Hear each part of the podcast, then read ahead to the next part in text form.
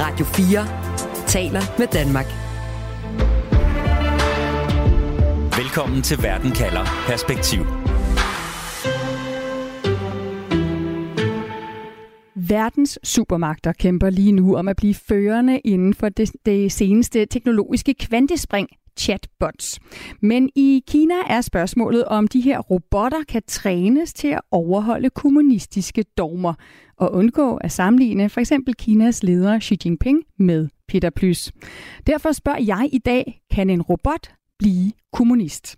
Jeg hedder Stine Krohmann Dragsted. Velkommen til Verden kalder perspektiv, hvor jeg stiller et spørgsmål, der giver dig perspektiv på verden omkring os, og på 30 minutter giver dig et svar. Du lytter til Radio 4. Anders Søgaard, professor på Datalogisk Institut på Københavns Universitet. Velkommen til. Tak. Anders, du er forfatter til bogen Kunstig Intelligens bagfra. Og bare lige for at være klar i spyttet, så skal det handle om en helt specifik form for kunstig intelligens i programmet her i dag, altså nemlig de her chat-robotter, som allerede nu har øh, ja, forandret vilkårene i vores hverdag. Ikke øh, elever kan få hjælp af en chatbot til at skrive en stil, studerende kan få hjælp øh, til at bestå en juraeksamen, færdiguddannet kan, kan få en hjælp til at skrive en jobansøgning, og så er der al den her frygt om, hvad chatrobotten kan misbruges til, falsk information, kan den groome terrorister, kan den hjælpe med at begå kriminalitet. Anders Søgaard, hvad er det, vi taler om her? Altså, hvis vi lige skal styr på det først. Hvad er en chatrobot? Øhm, en chatbot er en sprogmodel, og en sprogmodel er et neuralt netværk. Et neuralt netværk er en funktionsestimeringsalgoritme. Så øhm, nogen kender måske logistisk regression, hvis man har læst samfundsfag og den slags. Der er nemlig rigtig mange forskellige funktionsestimeringsalgoritmer, men i hvert fald så kender de fleste af os begrebet funktionsestimering fra folkeskolen, hvor i hvert fald dengang jeg gik i folkeskolen, så fik vi tit sådan nogle opgaver, hvor vi blev præs- øh, præsenteret for en række af tal.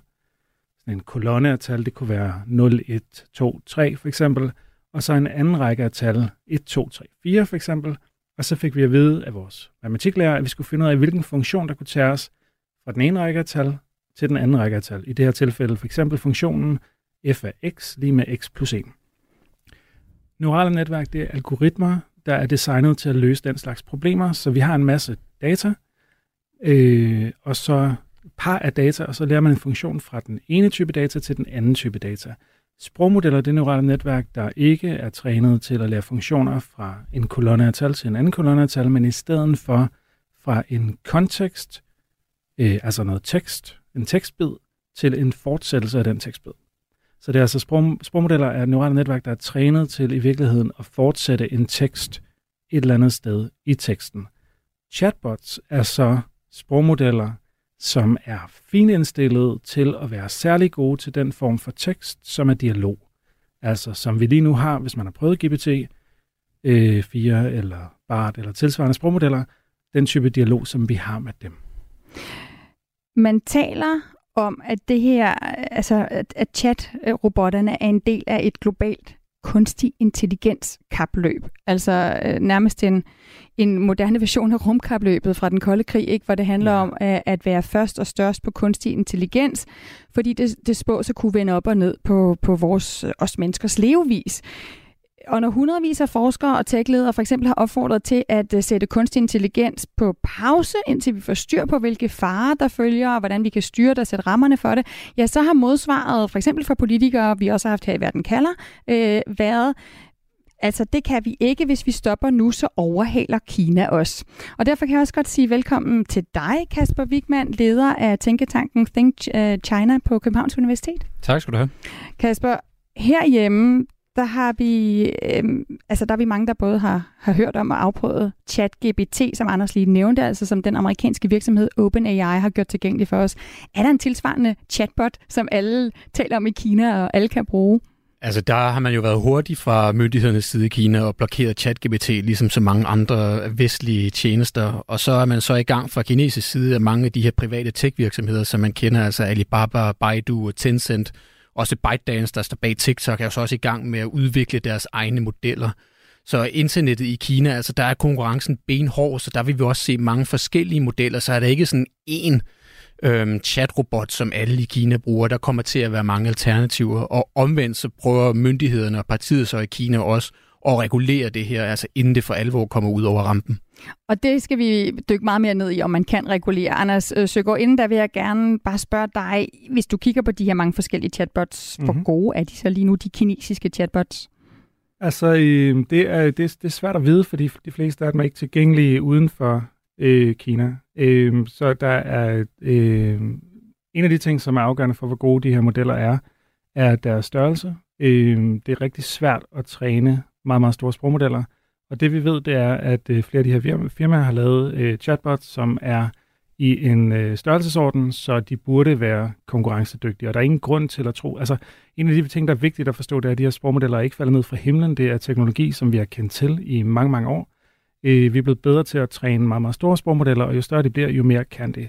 Men det vil sige, at det er også en teknologi, som er tilgængelig for udviklere i Kina, udviklere i, Rus- eller udviklere i Rusland og Iran og alle mulige andre steder i verden. Og det er, som du siger, en udvikling, vi har talt om i mange år, helt tilbage i, i 60'erne talte man om, at det her kunne ske, og, og nu er det bare lige pludselig gået hurtigt. Og, og derfor vil jeg også gerne spørge dig, Kasper Wigman, altså hvor, hvor vigtigt, når du følger med i, hvad der sker i Kina på det her område, hvor vigtigt virker det så, det er for Kina at være førende på kunstig intelligens? Det er meget vigtigt, og det har det været i, i mange år efterhånden også. Altså Kina havde lidt sit, uh, sit Sputnik-øjeblik, da en kinesisk spiller af Go, det her strategispil med små uh, runde, hvide og sorte brækker, Kurji, fik læsterlige stry af Googles øh, kunstige intelligens i det her spil. Altså der fik partiet og myndighederne øjne op for, at vi er altså nødt til at rykke på det her. Så man lavede nogle planer, også 2030 planer, der skulle gøre Kina førende på kunstig intelligens. Så det gælder ikke kun generativ øh, kunstig intelligens og syntetiske medier, men det er også alle mulige andre former for kunstig intelligens, også, som de vil være førende indenfor. Og hvorfor er det vigtigt for Kina? Det er vigtigt af mange årsager. Altså man mener jo, at der vil komme en kæmpe økonomisk gevinst, altså som fordret af kunstig intelligens, og det er Kinas økonomi, og dermed også Xi Jinping ret meget brug for. Så er der også altså militære applikationer af kunstig intelligens og algoritmerne, altså kunne beregne missil, øh, ballistiske baner, altså udregne strategier også militært. Så der er jo et hav af forskellige applikationer og brug for kunstig intelligens. Ikke kun de her chatrobotter og generativ øh, kunstig intelligens. Nej, det er nemlig ikke kun chatbotter, selvom det er det, vi fokuserer på i, i dag, Anders Søgaard. Men hvis vi lige skal sprede blikket ud, hvor langt frem vil du så sige, Kina er, når vi ser mere bredt på kunstig intelligens? Øhm, generelt er, er Kina et af de lande, der øh, er meget tydelige på, på konferencer inden for kunstig intelligens, for eksempel, og som har øh, nogle af de førende øh, forskningsafdelinger. Øhm, det er, øh, kan man sige, det er vigtigt at understrege, at der, der er mange forskellige typer øh, af intelligenser. Når man taler om de, øh, af kunstig intelligens, når man taler om de her konkurrencer, så øh, er konkurrencernes natur også forskellig, alt efter hvilken form for kunstig intelligens der er tale om. Rigtig meget af den, den øh, konkurrence, det kapløb, vi ser i øjeblikket, handler om data, det handler om brugere. Øh, der er det kinesiske marked selvfølgelig helt anderledes end, end det amerikanske, fordi man for eksempel kan holde spillere ude fra det. Og det kan man ikke lige nu, fordi der ikke helt er reguleringen til det. Men i den akademiske verden er det jo en relativt åben verden, hvor vi indtil nu har delt øh, teknologier på kryds og tværs, også mellem virksomheder. Og det vil sige, der har vi i princippet lige adgang. Det betyder også, at det er ret let øh, at etablere øh, øh, en forskningsgruppe. Det er ret let at komme ind på markedet for, for spillere rundt omkring i verden. Og de kinesiske universiteter er store, der er mange af dem, og de har mange ressourcer, så derfor så spiller de også en, en, en, en stor rolle i, øh, i hvert fald i forskningsverdenen øh, mm. inden for kunstig intelligens. Så Kina har altså lagt sig i selen for, at landet skal følge med den her rivende udvikling, øh, der foregår lige nu inden for kunstig intelligens. Men der er et problem for chatrobotterne. De siger ikke altid de ting, som det kinesiske styre godt kunne tænke sig. Faktisk er de nogle gange vældig uartige. Og spørgsmålet er derfor, om en chatbot kan finde ud af at være en lojal kommunist. Du lytter til Verden kalder Perspektiv på Radio 4. Ifølge det kinesiske kommunistiske parti er der flere eksempler på chatrobotter, der simpelthen har opført sig det, de kalder upassende. For eksempel den kinesiske chatbot BabyQ, den blev lukket ned, da den sagde, at den ikke elskede det kinesiske kommunistparti. En anden øh, kinesisk chat-robot blev bedt om at beskrive den kinesiske drøm, altså det her udtryk, som Kinas leder Xi Jinping har i talesæt som, ja, som både en modsætning til den amerikanske drøm, men også som en vigtig del af Xis løfte til kinesere om et kinesisk liv i velstand. Og derfor så var det jo ikke så heldigt, da den her chatbot blev spurgt om den kinesiske drøm og svarer, at drømmen er at flytte til USA. Kasper Wigman, det er ikke heldigt. Øh, chatrobotterne kommer med budskaber, som det kommunistiske parti ikke kan lide. Hvad har partiet gjort ved det? Ja, men indtil videre så blokerer man jo selvfølgelig og sender et signal til de virksomheder, der har de her chatrobotter, som de her svar. Altså det må jeg altså lige se at få styr på. Man har lavet et udkast til, til en lovgivning, der skal regulere generativ kunstig intelligens, som så er ude, og hvor at tech-virksomhederne de ligesom kan byde ind på, okay, hvor er muligheden i det her, hvor bliver vi hæmmet, også i forhold til konkurrencen med, med USA. Altså, hvordan kan vi overholde de her regulativer og de her punkter, som partiet gerne vil have opfyldt. Og det er jo selvfølgelig også at promovere altså, de her socialistiske kerneværdier, som er så vigtige for Xi Jinping og Kommunistpartiet. Hvad betyder det? Fordi hvis vi kigger på den her lov, der er blevet fremsat nu, som chatrobotter så også skal finde ud af at overholde, så står der, regel nummer et for en kinesisk chatrobot, det er, at den skal sige, øh, altså det den siger, det skal reflektere de socialistiske kerneværdier. Kasper, socialistiske kerneværdier, hvad, hvad betyder det, en chatrobot ikke må sige eller må sige? Jamen nu skal jeg jo selvfølgelig ikke ramse alle øh, 12 op, fordi så kommer udtalelsen til at gå lang tid. Men det er selvfølgelig, at, at man overholder de, de værdier, partiet gerne vil promovere. Altså det er sådan noget som retssikkerhed og demokrati efter partiets definition, altså patriotisme og, og lighed og, og velstand også for det kinesiske samfund. Altså så den er for, for med Xi Jinpings visioner for, for Kina fremadrettet, og ikke laver noget, der undergraver det narrativ, der kommer fra Kommunistpartiet. Så det betyder, at hvis jeg er kineser, og jeg skal spørge en chatrobot, så vil Kommunistpartiet gerne have, at chatbotten fortæller mig om, hvordan det er at være en god borger i det kinesiske kommunistpartis perspektiv. Ja, den skal i hvert fald ikke fortælle noget, der går imod det, eller direkte modstrid med det, og ligesom måske opfordre dig til, til undergravende virksomhed. Eller for eksempel at flytte til USA er jo, er jo noget, den ikke skal sige, fordi så undergraver det jo Xi Jinpings projekt for Kina. Har de fået nogle kinesere, øh, altså har det skabt problemer for nogle kinesere endnu at bruge de her chatbotter? Altså, der er en, der er blevet i hvert fald arresteret øh, under den her nye øh, lovgivning, de her nye regler, men det var fordi, han havde brugt ChatGPT til at, lære at sprede rygter, altså misinformation, og det, det går jo ikke i, i Kina. Altså, han havde brugt en VPN, som også i sig selv er ulovligt. Men ellers er der ikke nogen eksempler på det nu, så altså, i forhold til Kinas befolkning er det et fåtal. Man kan sige, at kineserne kender jo også godt censurreglerne, de her gråzoner, og prøver at passe meget på med ikke at træde ud over linjen, så de kommer i fedtefadet. Anders Søgaard, professor på Datalogisk Institut og forfatter til bogen Kunstig Intelligens bagfra. Hvor let er det at gøre en computer til en kommunist? Altså er det realistisk, det her, den kinesiske regering øh, har gang i med at lave en lov for, hvordan chatrobotter skal svare? Øhm, både og. Altså det er, øhm, det er ikke sværere at gøre en øh, sprogmodel eller en chatbot kommunist, end det er at gøre en chatbot øh, politisk korrekt.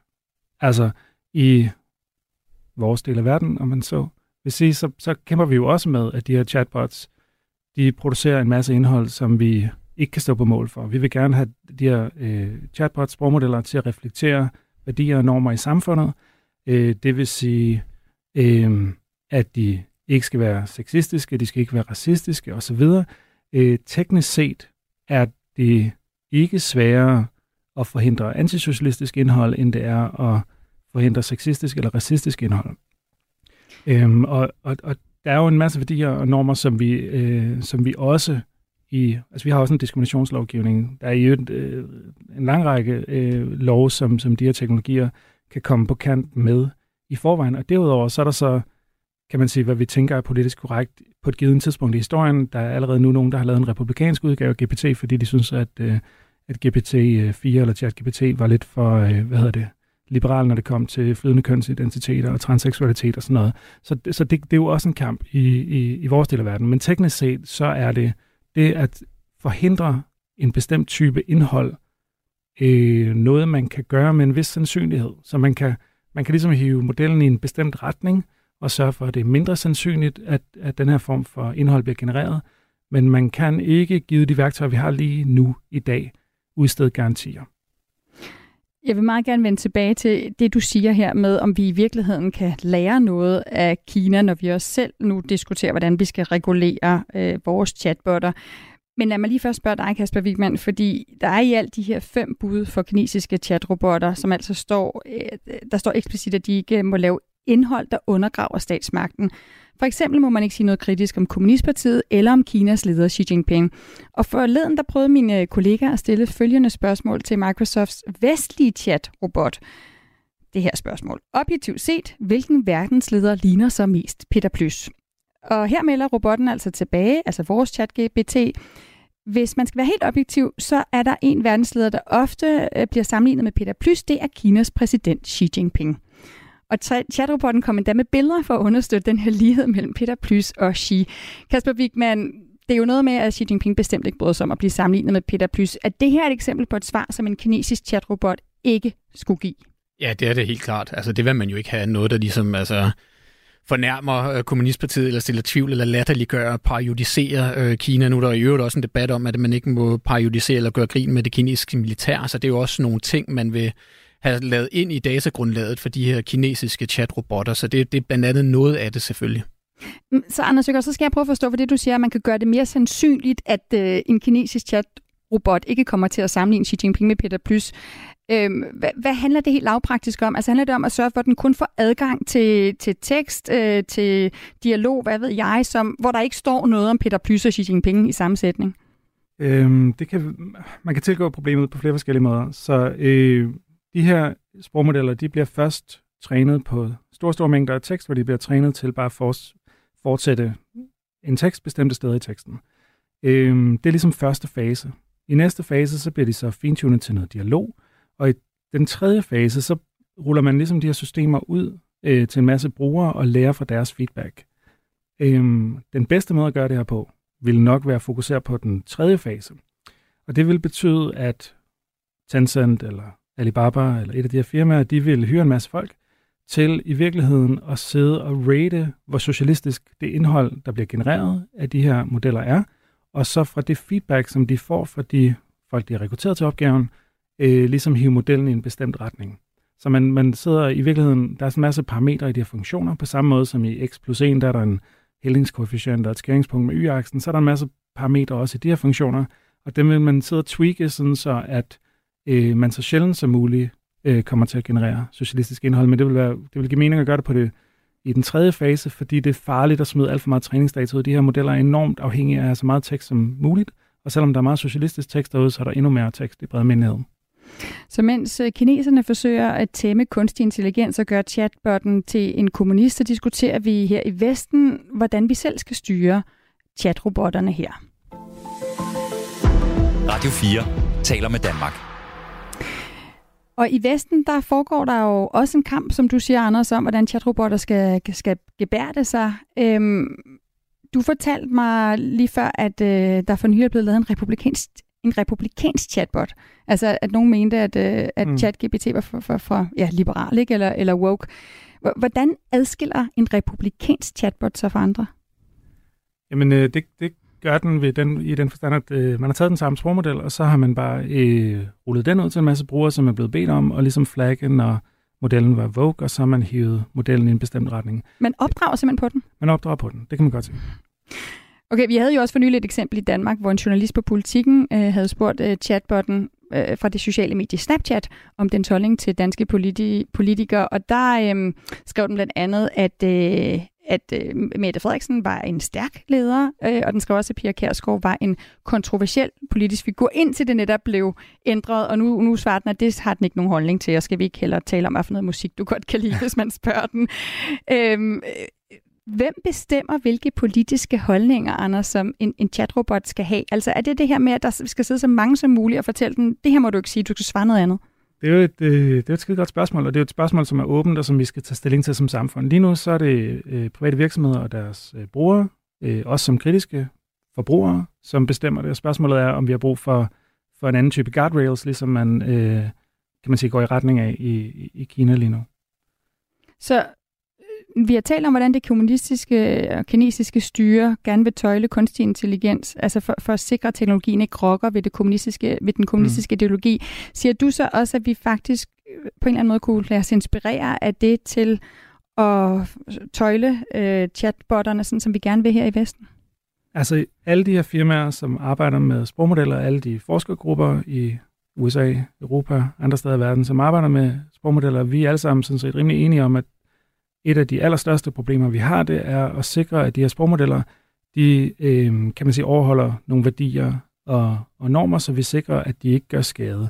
Øh, men man kan sige, så længe der ikke er regulering, så er der ingen garanti for, at vi alle sammen går i den retning. Jeg tror, at kineserne de får en konkurrencefordel, hvis de ender med at være først til at beslutte sig for en lovgivning, som sender alle deres mange tusind udviklere, udviklere i samme retning, altså får dem alle sammen til at arbejde med lige præcis den her problemstilling, fordi den er så afgørende. Den er ikke bare afgørende for, kan man sige, øh, de juridiske komplikationer, der kan opstå med sprogmodeller eller omkring sprogmodeller, men også i vores, øh, for vores tillid som brugere til de her sprogmodeller. Lige nu så, øh, så er der oprør øh, i befolkningen omkring øh, Snapchat og den måde, de har rullet GPT-4 ud til deres brugere, som jo er børn og unge. Øh, det er klart, det, det, det, det, det er dårligt for Snapchat, det er dårligt for OpenAI, det er dårligt for Microsofts renommé.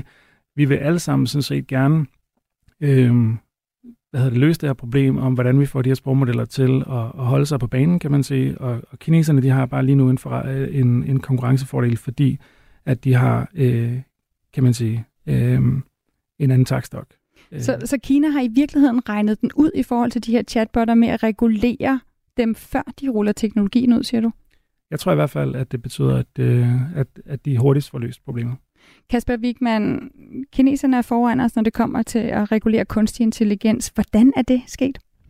Jamen det er jo fordi Kommunistpartiet har monopol på alt, også på, på nettet. Altså hvor det er i Vesten er det måske mere, som, som Anders siger, de private virksomheder og deres forbrugere, der ligesom driver udvikling. Hvor i Kina har man sagt, niks, det er Kommunistpartiet, der skal drive udviklingen. Og de har jo noget erfaring, både med at kontrollere internettet, kontrollere sociale medier, som de er blevet ret dygtige til. Nu er der et nyt fænomen med generativ kunstig intelligens, som de skal i gang med at styre. Og det har de også gjort altså siden 2019, hvor der også var en, en deepfake-app, hvor man kunne indsætte altså andre folks ansigter ind i nogle andre ting. Altså det gik man også ind og regulerede. Så derfor kan Kina og har set problemstillinger også fra partiet. Et er selvfølgelig, at man har kontrol med narrativet og kontrol med værdierne, men noget andet er også, at i Kina, i det kinesiske samfund, der er det partiet og myndighederne suverænt, som er garant for forbrugerne og forbrugernes datasikkerhed det her, hvor at vi mere i Vesten siger, at det er pålagt virksomhederne at garantere den sikkerhed. Der er det noget andet i Kina, så det er selvfølgelig også altså for at kontrollere og for at censurere, men der er også noget for at garantere de kinesiske forbrugere også, og prøve at skabe det her grundlag med, hvad er det egentlig for datagrundlag, I må bruge til at træne jeres chatrobotter med. Altså, så den, på den måde er man foran i Kina, fordi man har været i den her problemstilling siden internettet kom til Kina, og Kommunistpartiet skulle kontrollere det. Så, så Anders, går udviklingen den vej, at vi egentlig kommer længere væk fra hinanden med det her teknologiske kvantespring? Altså også kineserne for eksempel. Hvis kineserne sidder med kommunistiske chatbots, og vi sidder med, nogen sidder med woke-bots, og nogen sidder med republikanske bots? Det, det er et godt spørgsmål, og det bliver interessant at, at se, hvad der sker i løbet af det næste år. Jeg tror desværre, at øh, der er en vis chance for, at vi alle sammen kommer til at sidde med hver vores øh, hvad hedder det, personificerede øh, chatbots. Der er rigtig mange øh, virksomheder lige nu, der investerer i sådan nogle øh, chatbots, sprogmodeller, som man kan indgå i digitale relationer med, og det er, det, er, det er en kæmpe udvikling, som er på en eller anden måde en naturlig konsekvens af øh, den her demokratisering af teknologien, som vi ser lige nu, hvor alle øh, firmaer, alle forskergrupper, alle offentlige institutioner for den sags skyld, kan træne deres egne sprogmodeller. Det bliver lettere og lettere at gøre, udgifterne bliver, bliver mindre og mindre. Øh, så det er en mulighed. Den anden mulighed, det er, øh, det har vi set med søgemaskiner, at der ligesom er en virksomhed, der tager hele markedet, fordi de bliver så gode, fordi de har så mange brugere og kan lære så meget fra interaktion med de brugere. Så det er også en mulighed. Og jeg tror, lige nu der er folk bekymret i virkeligheden for begge ting. Altså både, at vi alle sammen interagerer i sådan en nav og e model med en teknologi, som så gør os ensretter os alle sammen. Øh, men samtidig er der også den modsatte bekymring, at vi alle sammen ender i hver vores lille øh, boble når øh, lovgiver og politikere i Vesten siger, at de er nervøse for at trykke pause på, på kunstig intelligens på chatbotten lige nu, fordi så kan Kina komme og overhale os. Hvad, hvad tænker du så om den bekymring, Anders? Altså det er vigtigt at påpege, at det brev, øh, du, du nævnte før, jo kun handlede om udvikling af kunstig intelligens, øh, sprogmodeller af en vis størrelse, og sådan set ikke ville sætte, øh, sætte udviklingen på pause. Øh, jeg tror, øh, intentionen af det brev, det var at give, give politikerne tid til at regulere. Jeg er i hvert fald helt overbevist om, at det er vigtigt øh, at have den der diskussion om reguleringen lige nu. Øh, tingene går rigtig, rigtig hurtigt derude. Du lytter til Radio 4. Vi er nået til der, hvor vi skal have en konklusion her i programmet, hvor vi i verden kalder, altså taler om chatbotter, om den utrolige udvikling, som kunstig intelligens er i gang med i vores verden, og vende op og ned på den, og hvor jeg i dag spørger, kan en robot blive kommunist? Kasper Wigman, hvad er dit svar på det spørgsmål? Ja, det kan den, fordi det er jo en robot. Du kan gøre den til, til hvad du vil. Altså, vi styrer stadigvæk teknologien, så det er jo de inputs, den kommer med, indtil den på et eller andet tidspunkt bliver selvbevidst, og så måske ikke gider være, være kommunist længere, men der er vi nok ikke helt endnu, men det betyder også, at hvis Kina er foran, at de også kan eksportere deres model for de her chatrobotter til andre dele i verden, altså Indien, Afrika, det globale syd, hvor Vesten så kan risikere at lagt bagud, at, at det ikke er, er Microsoft eller Googles eller andres modeller, der bliver eksporteret, men kinesiske. Anders Søgaard, kan en robot blive kommunistisk? Øhm, det kan den lige så meget, som et menneske kan. Øhm, altså de her, de her modeller, det er vigtigt at forstå, de er så komplekse, så at det er øh, svært at udstede garantier for, hvad der kan komme ud af dem. Men sådan er det jo også med mennesker. Altså selv den bedst trænede kommunist i Kina kan sikkert øh, vågne op kl. 3 om natten og komme til at se noget antisocialistisk. Øh, Gud bedre det. Øh, og, og, og på en måde er det er situationen sammen, når det kommer til sprogmodeller. Altså vi kan, vi kan gøre det meget usandsynligt, at der kommer antisocialistisk indhold ud af de her modeller, men vi kan ikke udstede garantier, som det ser ud lige nu. Og synes du det her med, at vi kan, altså at øh, Kina i øjeblikket er ved at prøve at regulere og begrænse, at, øh, at øh, hvad hedder det, hæmme på en eller anden måde, hvordan chatrobotten svarer, øh, at det er et problem, eller tror du i virkeligheden, det kan komme til at, at hjælpe os at blive noget, vi skal bruge fremover? Jeg tror, det kommer til at, øh, på samme måde som at vi har set reguleringen regulering andre steder være en katalysator for innovation, så tror jeg også, det kommer til at være det her. Altså ligesom at øh, øh, hvad hedder det, klimapolitik og sådan noget har ledt til udviklingen af grønne teknologier, så tror jeg også, at øh, regulering på det område kan være med til at skubbe til en udvikling af mere ansvarlig kunstig intelligens. Tusind tak for det svar, Anders Søgaard. Altså professor på Datalogisk Institut øh, ved Københavns Universitet og forfatter til bogen Kunstig Intelligens bagfra. Og også tak til Kasper Wigman, leder af tænketanken Think China ved Københavns Universitet. Og husk, uanset hvad der sker, så kan du også få svar på et afgørende spørgsmål her i Verden kalder med mig, Stine Krohmann Dragsted. Det er mandag og torsdag, at vi sender programmet live. Først en halv time om en aktuel sag i Verden kalder, og så 30 minutters Verden kalder perspektiv, hvor jeg sætter et spørgsmål om verden ind i en større sammenhæng og giver dig et svar. Og så kan du altid lytte til Verden kalder som podcast lige når du vil. Du har lyttet til en podcast fra Radio 4. Flere episoder i vores app, eller der, hvor du lytter til podcast. Radio 4 taler med Danmark.